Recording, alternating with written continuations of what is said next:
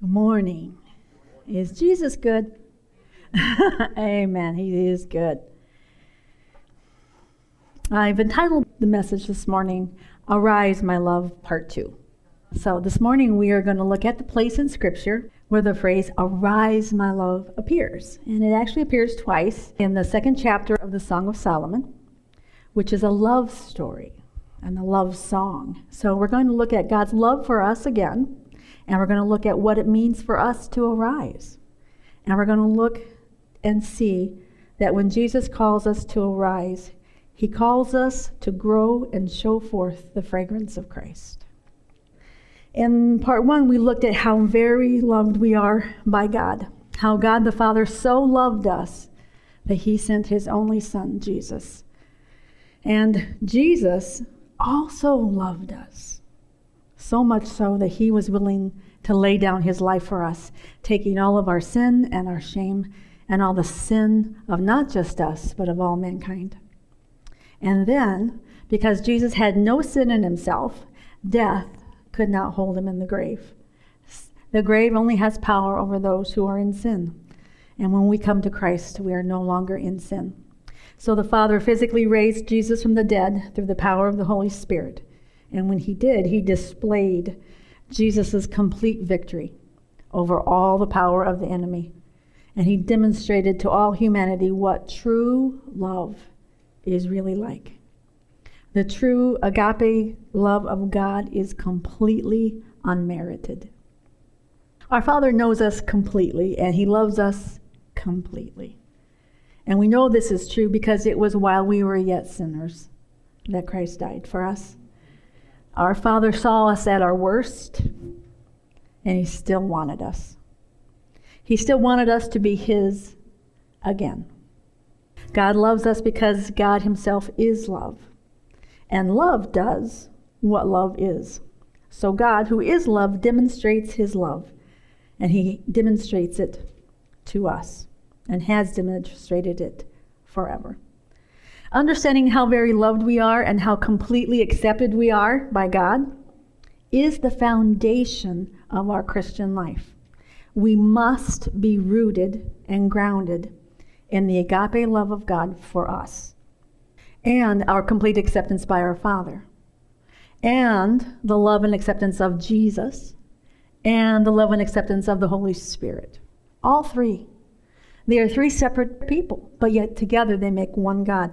So the Father loves us, and Jesus loves us, and then the inside God person on the inside, He loves us. We can't get any more loved. Many in the church today believe that the message of God's love and grace is for the immature believer. It's for the baby Christian. But the truth is, understanding God's love for us is the foundation of our relationship with God. The more we understand God's love for us, the more we will walk in who He has made us to be. And that's really the desire of our hearts, is that we should be able to walk in the reality of who we are in Jesus. So our identity really begins with knowing that we are wanted we're wanted. He sought us. he pursued us. He wanted us. And He loved us. And now we are His. And I need to know that nothing at all can change that. I can't change His love for me. In fact, I am entirely powerless to change His love for me. He doesn't love me because I'm good. He loves me because He's good. So, with this in mind, let us look at the phrase, arise, my love, as it appears in Scripture. The Song of Solomon can be interpreted as an allegory of our relationship with Christ. He is the bridegroom, we, the church, are his bride. Now, it reads a little differently than the other books in the Bible because it is poetry. And so it was written in verses, and it is conveyed as a conversation between the bridegroom, the bride, and a chorus of onlookers. Imagine if you had your own chorus of onlookers wherever you went. as my husband says, if you think of the Song of Solomon as a Facebook conversation, okay, where you have two people conversing in public and then the onlookers get to join in, that's kind of how it's written.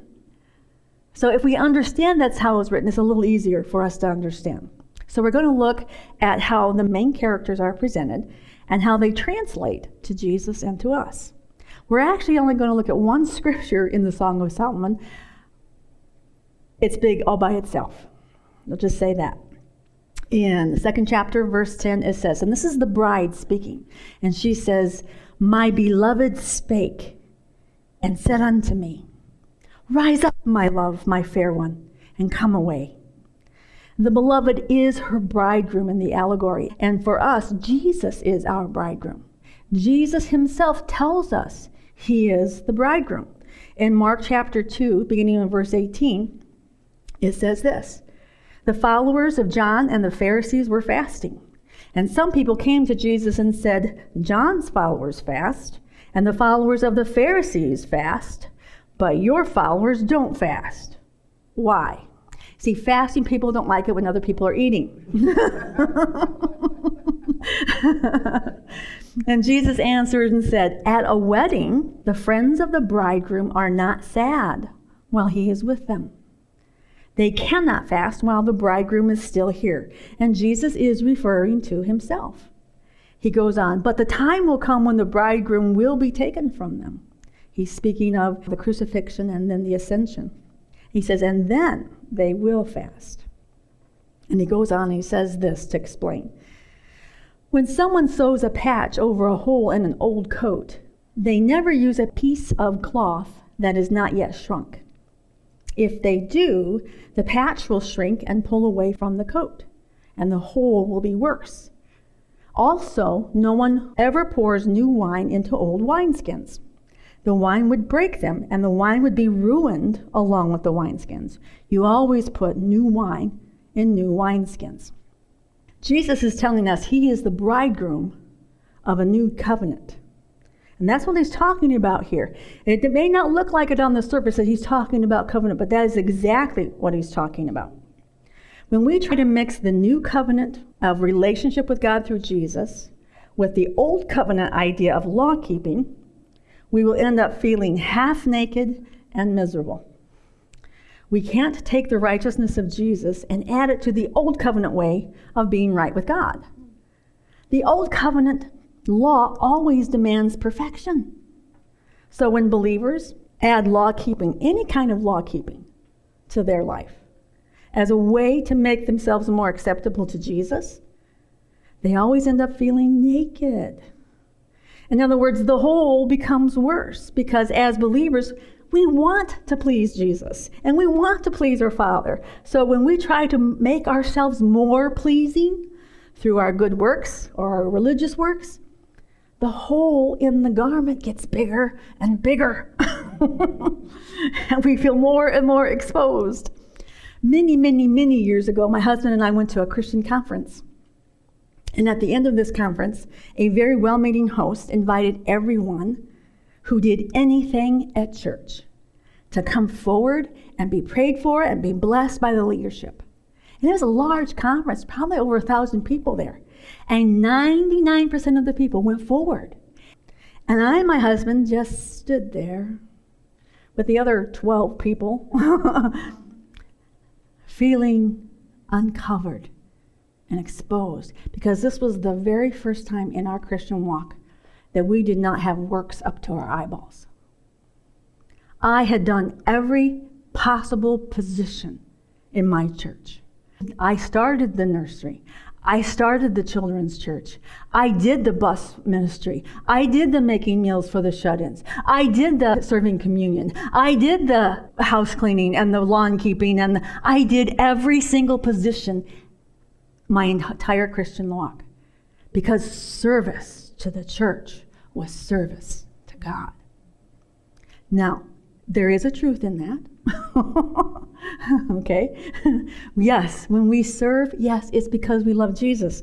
But my service, see, made me feel good about myself. I didn't realize I had my own little coat of works righteousness. You see, yes, I had the blood of Jesus. I didn't think that all of my works saved me. But I just thought all of my works made me look pretty good. Jesus likes the way I look today. look at all the good things I'm doing. Then God did something crazy. He told us to stop doing everything in ministry and to concentrate on raising our children. It was horrible. it felt horrible.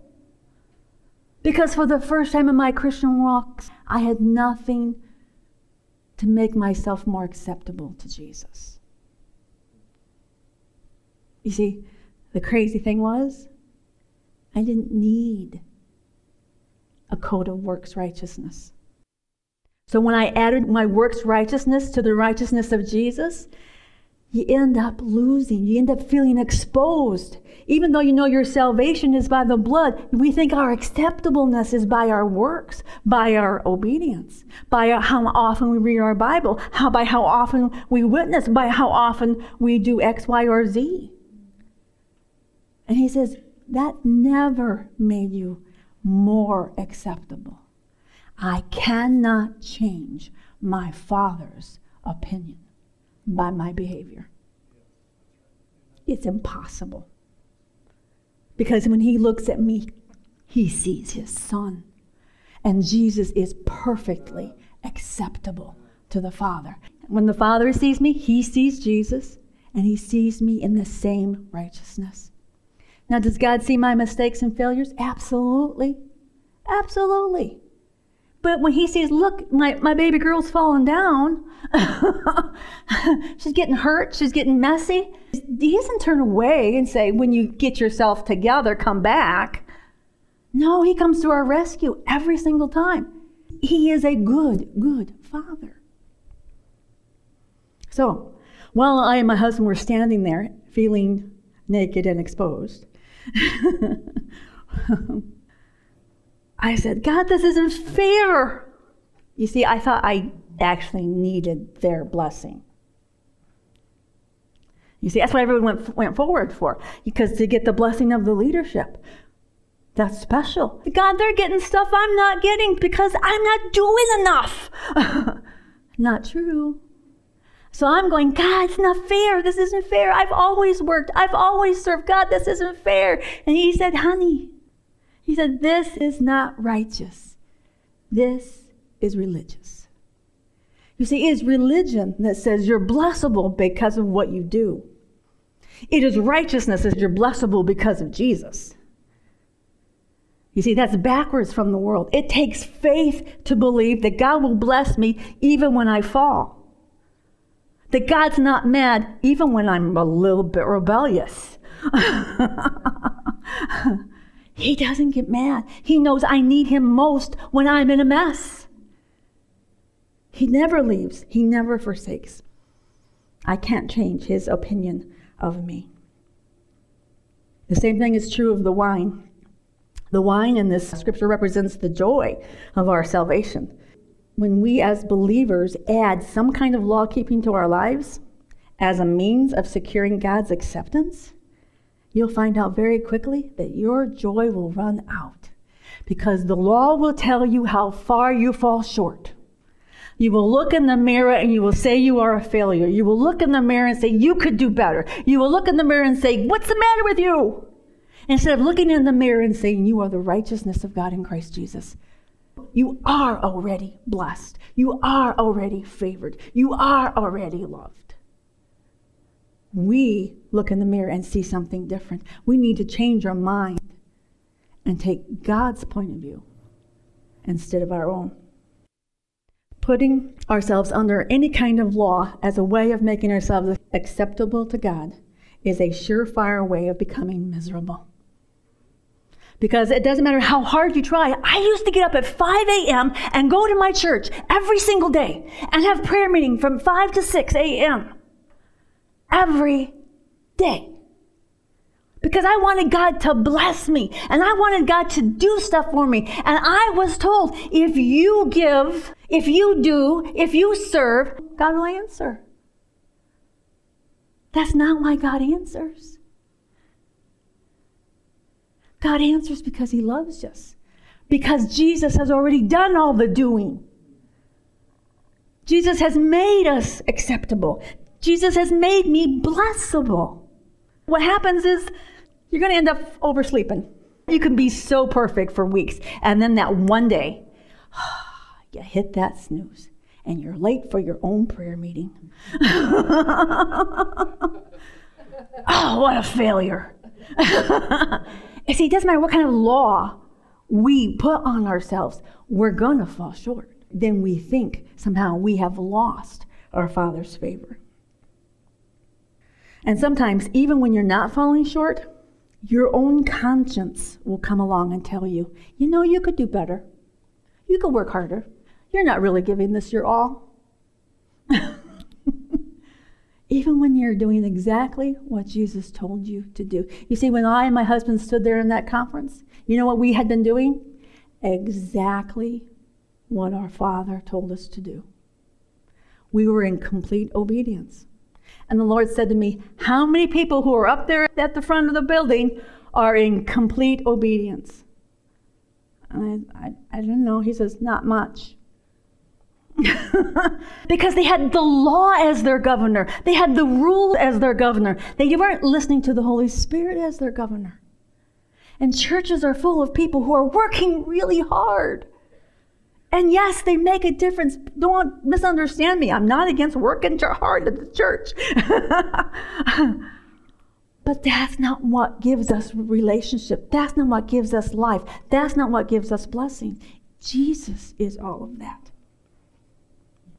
The truth is that we are in Jesus and we are in His perfect obedience. Could we say we were perfectly obedient? No. Not if we know what we're talking about. we're never going to be perfectly obedient. God doesn't call us to perfect obedience, He calls us to faith. You know what obedience is? It's faith you can see. That's all it is. When I step out and do what Jesus says, because I believe Him, it's faith you can see. That's what God's looking for. That we believe what He says to us, that we do what He says. Not what the church would say, not what our elders would say, not what the, the organization would say, but what does Jesus say? That's the faith that, that pleases God. When we recognize how acceptable we are to our Father and to our Jesus, oh, the joy that floods your soul. and you know what's great about the joy that floods your soul when you figure out, I can't mess this up? My joy doesn't break forth and get ruined.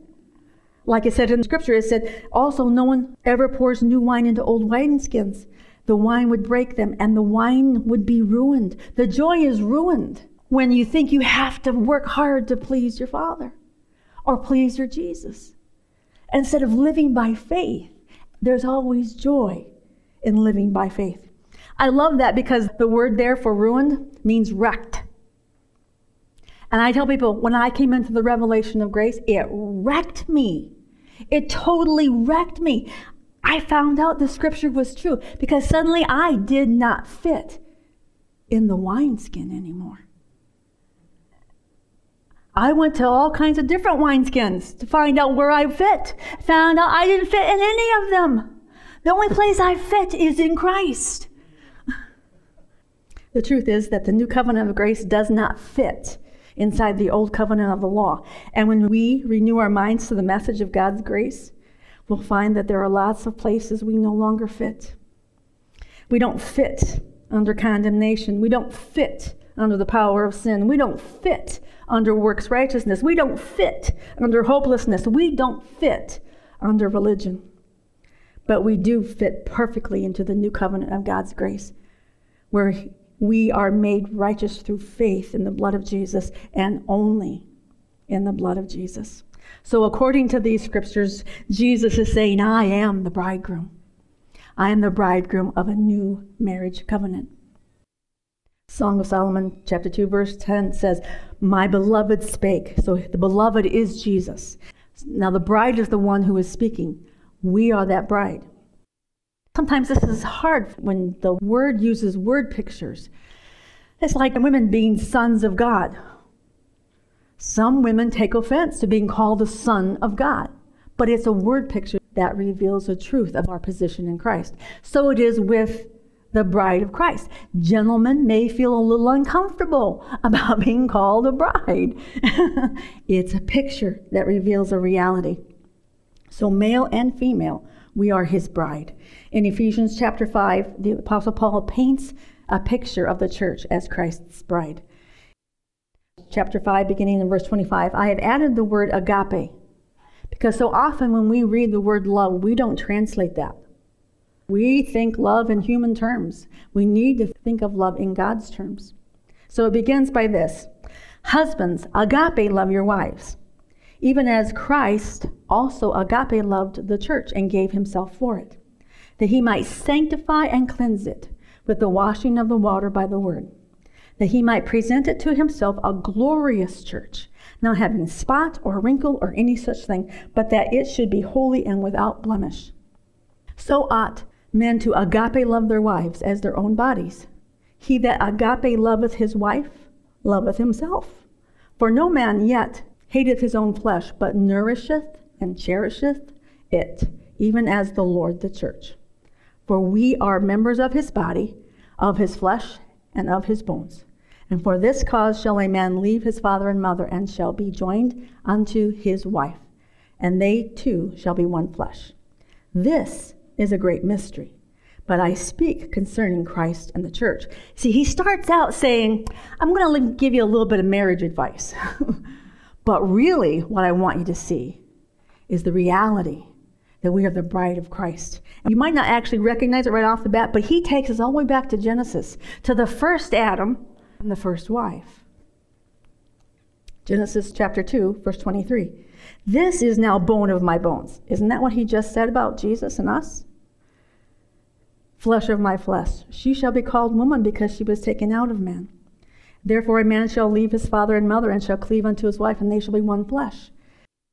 He's taking us back and saying this reality, first Adam, first Eve, is the same reality I want you to recognize now the last Adam and the last Eve.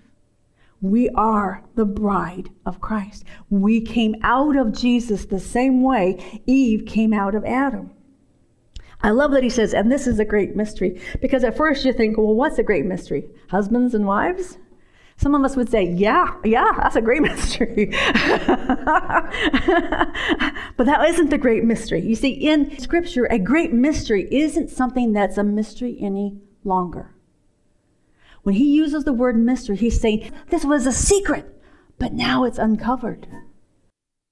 He's uncovering the secret that we are the bride of Christ, that we are one, truly one with him.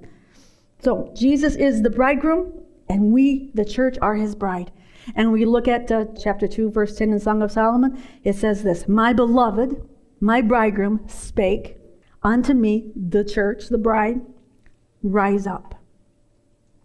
The word translated rise up is the same word for arise, and it includes the idea of unto me. When you look it up in the root words, he's not saying get up. That's not what he's saying. He's coming to the bride and he's taking her by the hand. And he's saying, Arise, my love.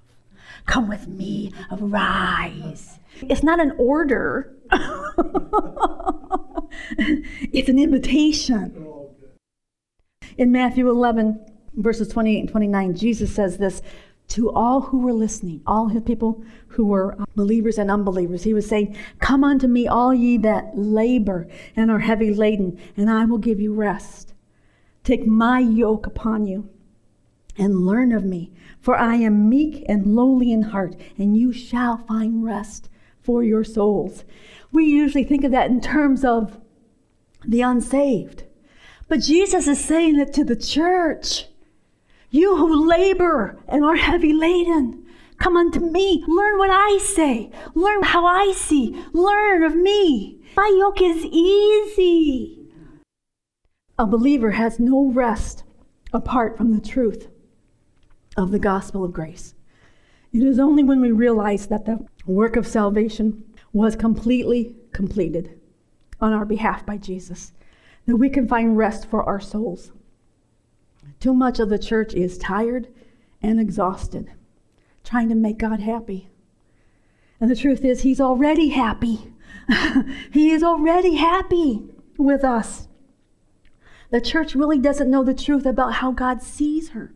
And what I want you to see in this particular scripture is that the bridegroom calls his bride to arise into her true identity. Our true identity is given to us as a gift. We don't earn our identity, we learn our identity.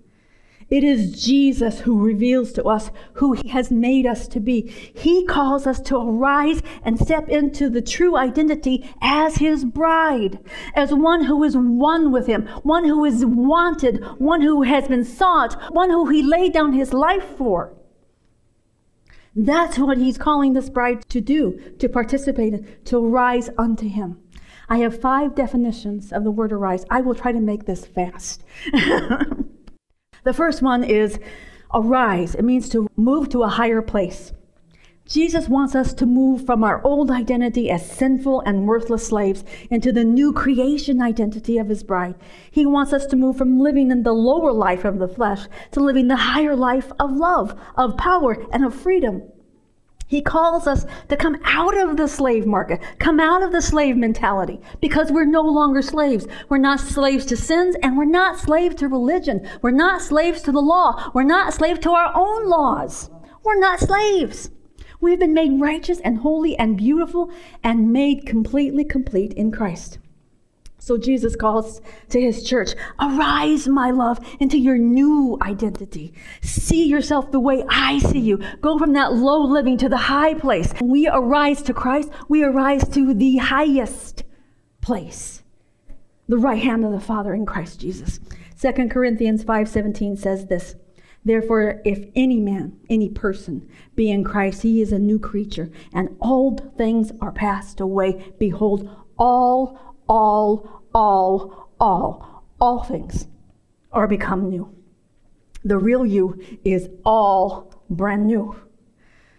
Romans 6 6 says, We know that the person that we used to be was crucified with him to put an end to sin in our bodies. Because of this, we are no longer slaves to sin. We need an identity change. We have already been raised to new life Sin no longer has any power over us because we sit at the highest place in Christ Jesus. We are the bride at his side. The second word arise means to arise in a hostile sense. Now, you might not get that from arise, my love. He's like, I want you to get ticked off. Not at people. not at people. but against the lies of the enemy. Satan, and sometimes even our own conscience, will try to get us to accept a false identity. Satan wants us to see ourselves the way he sees us. And he sees us in hate and in loathing. He sees us as shameful and worthless. And nothing could be further from the truth because we have been made innocent in Christ.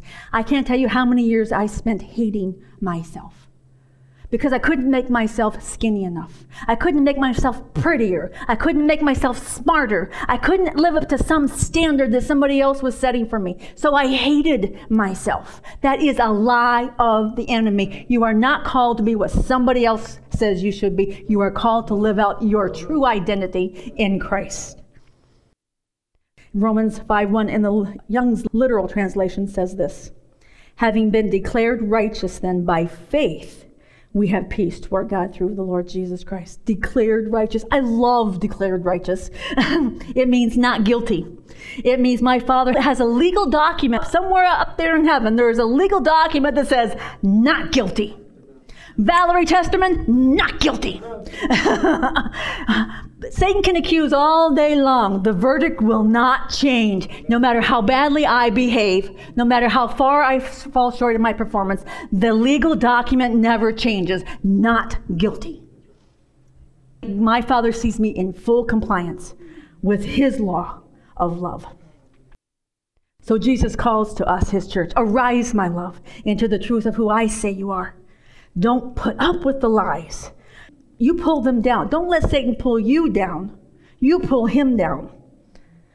In 2 Corinthians 10 4 and 5, it says this For the weapons of our warfare are not carnal, but they are mighty through God to the pulling down of strongholds. Strongholds are strong thinking patterns, strong believing patterns. And it goes on, casting down imaginations, and every high thing that exalted itself against the knowledge of God, and bringing into captivity every thought to the obedience of Christ. Casting down means to lower with violence. To lower with violence. So when the enemy comes against you and says, You're not enough, you need to work harder, try harder, blah, blah, blah, blah, blah with violence. Cast down those vain imaginations with violence. Understand that they are an attack of the enemy to pull you down to his level, to take you from you understanding the, who you are and where you sit at the highest level. He wants you to see yourself at the lowest level. Because you will walk out what you believe. If you believe you live in the low level, if you believe you're a slave to sin, if you believe you can't overcome, if you believe you're a failure, guess what you're going to get? You're going to get what you believe. He says, don't let Satan do that. Get mad, get hostile, get violent with the lies of the enemy, and cast them down, and don't let him pull you down to his level. Jesus Christ completely obeyed the law on my behalf. So I bring every accusation and every condemnation to the obedience of Christ. Satan says you fall short. I go, the obedience of Christ. Look right there. Perfect obedience. He says you're failing. Perfect obedience. Bring it into the truth of who you are in Jesus Christ. And by the way, our weapons of the warfare is the truth of God, the love of God, the righteousness of God, and the resurrection power of God. And guess what? All of those weapons belong to us. we have the power to be violent with the enemy. The third arise means to become powerful. We are always in the process of becoming outwardly what we already are inwardly. You see, we underestimate how powerful we are in Christ. We so easily believe the whispers of Satan and of the world, and even of our own really bad programming. We believe lies like we're powerless. We believe lies like we can't. You can't stop. You can't change. You can't get over. You can't fill in the blank. Satan's always going to tell you what you can't be and can't do and can't have. We need to know how powerful we are because all of those things are lies. And Jesus calls us to rise and to come into the understanding that we have already been made powerful. When we were made righteous, we were made powerful. 2 Timothy 1 7 says this For God has not given us a spirit of fear, but of power. And the word power is miraculous, miracle working power. That's what He gave us. He gave us miraculous miracle working power, supernatural miracle working power. So the spirit in us is one of power, of love, and a sound mind, which is saved thinking. Acts 1 8. But ye shall receive miracle working power after the Holy Ghost has come upon you. Philippians 4:13. I can I can I can do what Jesus says I can do. I can have what Jesus says I can have. I can walk in what He's called me to do. I can because He gives me the strength. Amen. Luke 10 19 says, Behold, I give unto you power, miraculous working power to tread on serpents and scorpions, and over all the power of the enemy, and nothing shall by any means hurt you.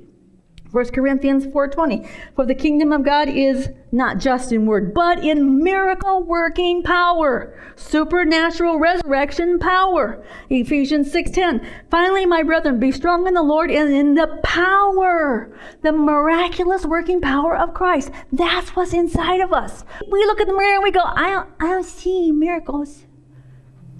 I, I don't see any power. You're not looking in the right place because it's in there it's in there. And that's what it means to come into our new identity. We have all the power we need to do whatever he calls us to do. Ephesians 3:20. Now unto him that is able to do exceedingly abundantly above all we ask or think. Above all we can see or hear. according to the miraculous working power on the inside of us. What can you do? Far above and beyond all you could ask or think because of the miraculous working power that has been given to us in the Holy Spirit. We have inside of us right now the supernatural, miraculous power of God. But most of the time we don't believe it because we don't feel it. But the more we begin to believe it, the more you'll begin to feel it and operate in it. It becomes alive. It becomes real. All of a sudden, your belly is so full of power, you got to give it to somebody. it happens. It happens to me, and it can happen to you too. So, our bridegroom calls us to arise, my love. Believe in the power that is already within you. Number four, arise means to become visible. We don't have to hide who we are from Jesus. We don't have to cover ourselves with works of ministry or religion or self effort. We don't have to try to hide our failures and our sins and our mistakes because He already knows them all. We can stand before God knowing He sees us for who we really are in Christ. He sees us in the beauty of holiness, even when we haven't acted holy. He loves us for who we are in Him. Our Father knows that we live according to what we believe about ourselves. And the more that we are convinced that He has made us holy and righteous, the more holiness and righteousness will show up in our lives. It will become visible. Matthew 5:14 For ye are the light of the world, a city set on the hill that cannot be hid. Ephesians 5:8 For ye were sometimes darkness before you came to Christ. But now ye are light in the Lord. Walk of children of light. You see, when you believe your darkness, that's what shows up in your life. You start realizing the miraculous working power of God inside of you, that you are the light of the world that cannot be hid. It'll start showing up on the outside. He wants us to arise. He says, Arise, my love, and shine. You don't have to hide anymore because in me you are the light of the world. Number five, to arise means to stand, it means to be erect. I like this. And it means to be supported by the roots, like a tree. A tree is supported by its roots. The deeper the roots are and the better the soil is, the more stable the tree is. A tree with deep roots in good soil can weather the worst of storms and remain standing. And that is what Jesus calls us to to arise and stand. I like this picture because in this picture, we are the tree. But you know what the soil is? It's God's love and acceptance. God's love is always providing us with constant nourishment, constant acceptance. And it's the understanding of His unconditional love that gives us stability and strength. An unstable Christian hasn't yet been rooted and grounded in God's unconditional love and acceptance for them. They think He's still mad when they fail. The Apostle Paul talks about this in the book of Ephesians in chapter 3. He prays for his readers. Chapter 3, verse 16, and this is the God Word version. It says, I'm asking God to give you a gift from the wealth of his glory. I pray that he would give you inner strength and power by his Spirit. Then Christ will live in you through faith. I also pray that love may be the ground in which you sink your roots and on which you have your foundation. You see, so many Christians are up and down. They're tossed to and fro easily. A storm comes into their life, and suddenly they can't find Jesus anymore. They try something new, even. It's really bizarre. Why is that? Because they are not grounded, and they have not made the love and acceptance of God their foundation. When you know nothing can change God's opinion of you, when nothing can take your salvation away from you, when you know that you know that you know you are the righteousness of God in Christ. It doesn't matter what storm comes because you know God loves me. This storm is just a storm and it will pass and I will remain standing. I will be the victor at the end of this. I may have to go through a storm, but I will be the victor at the end of this. That is what keeps us stable. Is our relationship with God knowing that nothing can take us out of his hand. Our foundation can't be in our own ability to make ourselves righteous or to keep ourselves righteous. If our roots are in our self effort, then we will end up feeling naked and ashamed. Our holes of our self righteousness will rip open our garment of righteousness and we will feel like we are exposed and naked. And it's a lie, it's an illusion. He doesn't want that. He doesn't want us to see ourselves as trying to make ourselves whole. He has already made us whole. The truth is, Christians fail sometimes. It's true. and when we do, we need to stop trying to fix ourselves through trying hard. And we need to focus on the bridegroom's love and acceptance of us. When we focus on arising unto Jesus, it changes everything. It sounds counterintuitive that if I have a problem, I turn away from the problem and I focus on Jesus. We need to stop focusing on the problem because there's no answer there. Jesus has the answer. Jesus is the answer. And the more we see him, hear him, arise and walk in who he says we are, the less of those problems we will have. Ephesians 8, 18 says this This way, with all of God's people, you will be able to understand how wide, long, high, and deep is the love of God this way. What way? Our roots are sunk down deep into the foundation of God's love and mercy and goodness. That's what keeps us stable. Verse 19, you will know Christ's love. And this know is experience. This isn't something you know in your head. Yeah, God loves me. That's not what changes you. You can tell perfectly strangers Jesus loves you. It means nothing. But when you experience the love of God, when you experience His unconditional forgiveness, His unconditional goodness, His unconditional acceptance of us it changes us. It sets us free. And that's what God wants for us. He wants us to arise in that freedom. He says, And you will know Christ's love, which goes far beyond any mere head knowledge. And I am praying this so that you may become completely filled with God. I love that. You see, we have been filled with the Holy Spirit in our spirit man. So, what part of us gets more and more filled? Mind, will, and emotions? our body? Yes, God wants to fill us completely. So that body, soul, and spirit, we are filled with the Holy Spirit. We are filled with the miraculous working power of God. We are filled with the righteousness. We are filled with a correct identity. Imagine a army of people who did that. Who went out into their world, their world, their work world, and said, I am the light of the world. I have the answer to every problem, and his name is Jesus, and I have the miracle working power inside of me. By the way, do you have something wrong with you? Because I know a man who heals. I know a man who saves. I know a man who delivers. And he just happens to live on the inside of me. And he says he doesn't require anything of you to get it. He doesn't require a contract. But once you meet this Jesus, oh, you're going to fall in love. He'll change you, he'll wreck your world. Glory belongs to God, verse 20 whose power is at work in us. By this power, he can do indefinitely more than we can ask or imagine. And isn't this not the desire of our hearts to be filled with all the fullness of God, to walk in the miracle working power of God, to experience His love on a continual basis? Is that not the desire of our hearts? But this is only possible when we arise unto Jesus. Song of Solomon, chapter 2, verse 10. The beloved is the bridegroom. He spake. That's the first thing. He says, The bridegroom spake. Ha ha. That's, that's what always should be first, is hearing what the bridegroom is saying. He says, Arise, and we can't help it. when we know it's Him and it's His power, it's His love, our arising is our response to Him calling and inviting us to walk with Him. We must hear what the bridegroom is saying. John 10 27, Jesus says, My sheep hear my voice. I know them, and they follow me. If you are a believer in Jesus Christ, you hear him. And you hear him better than you think you do. You hear him a whole lot better than you think you do. I still am amazed at how many times I hear Jesus and I don't recognize it because he sounds just like me. he sounds just like me. And it's only when he calls my attention, he's, this is me, hello.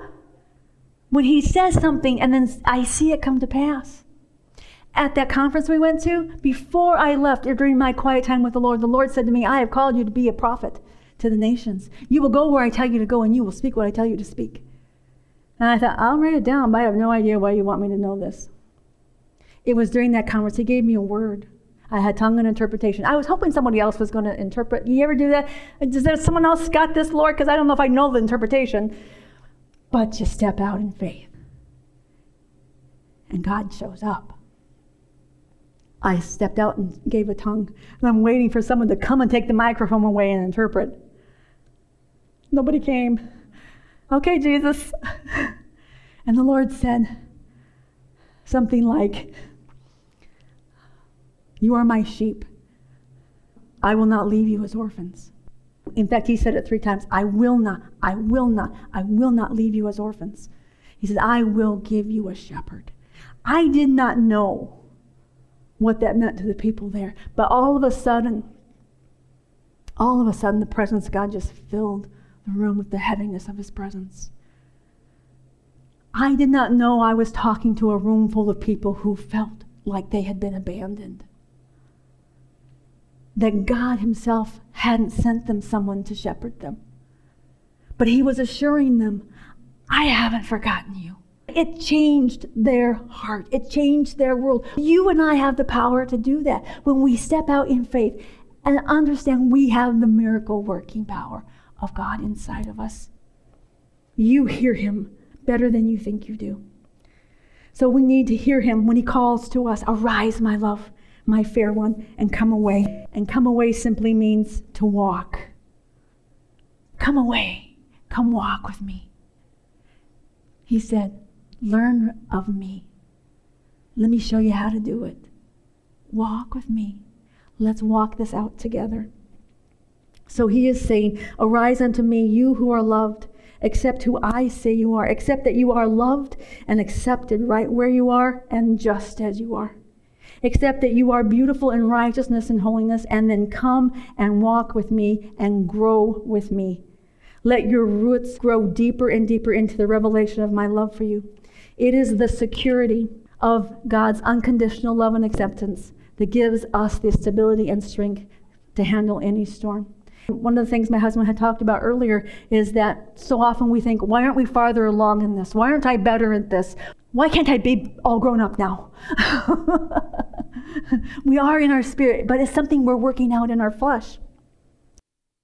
When my oldest son was two years old, it was way back before they had car seats, and we were going to go somewhere. I had my little two year old son in between me and my husband. And my two year old turns to his daddy, he pulls on his sleeve, and he says, blah, blah, blah, blah, blah. And of course, Daddy didn't understand a word he said because it was two year old, two year old language. And he says, uh, sure. and I started laughing. He goes, What's so funny? I said, You just told him he could drive.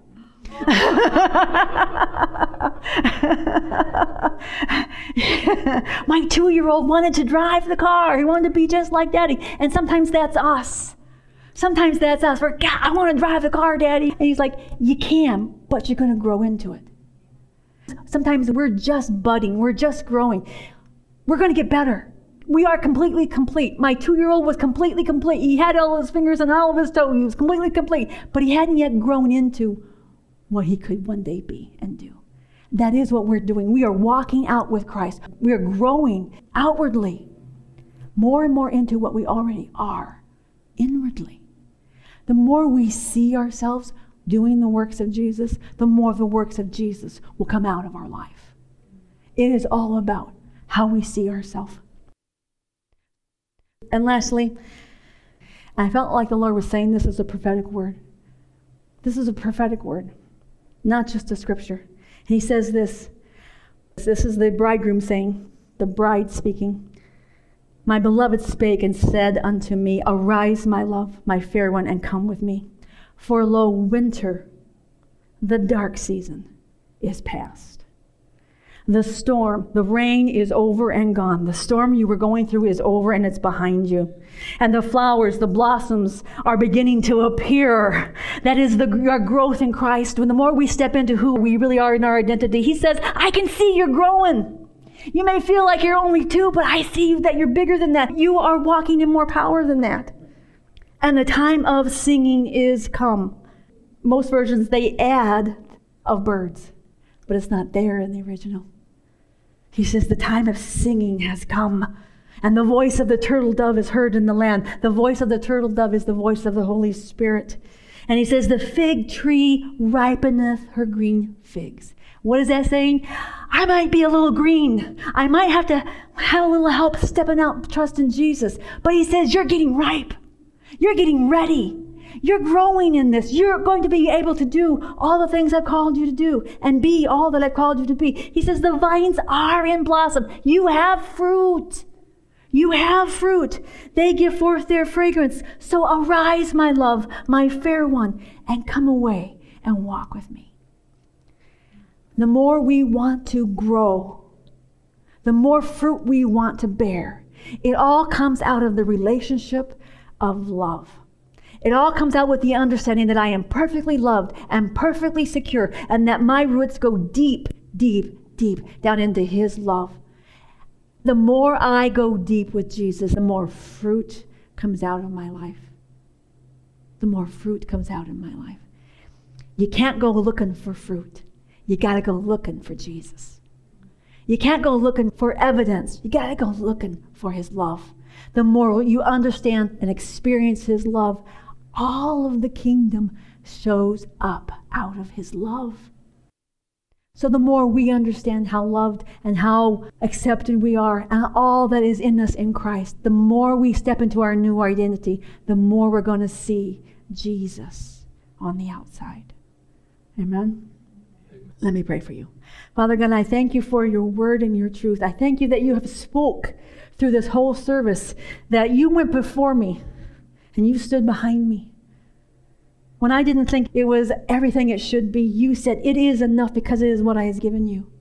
I will speak. I will move. I will touch. I will heal. I will instruct. I will do what you cannot do.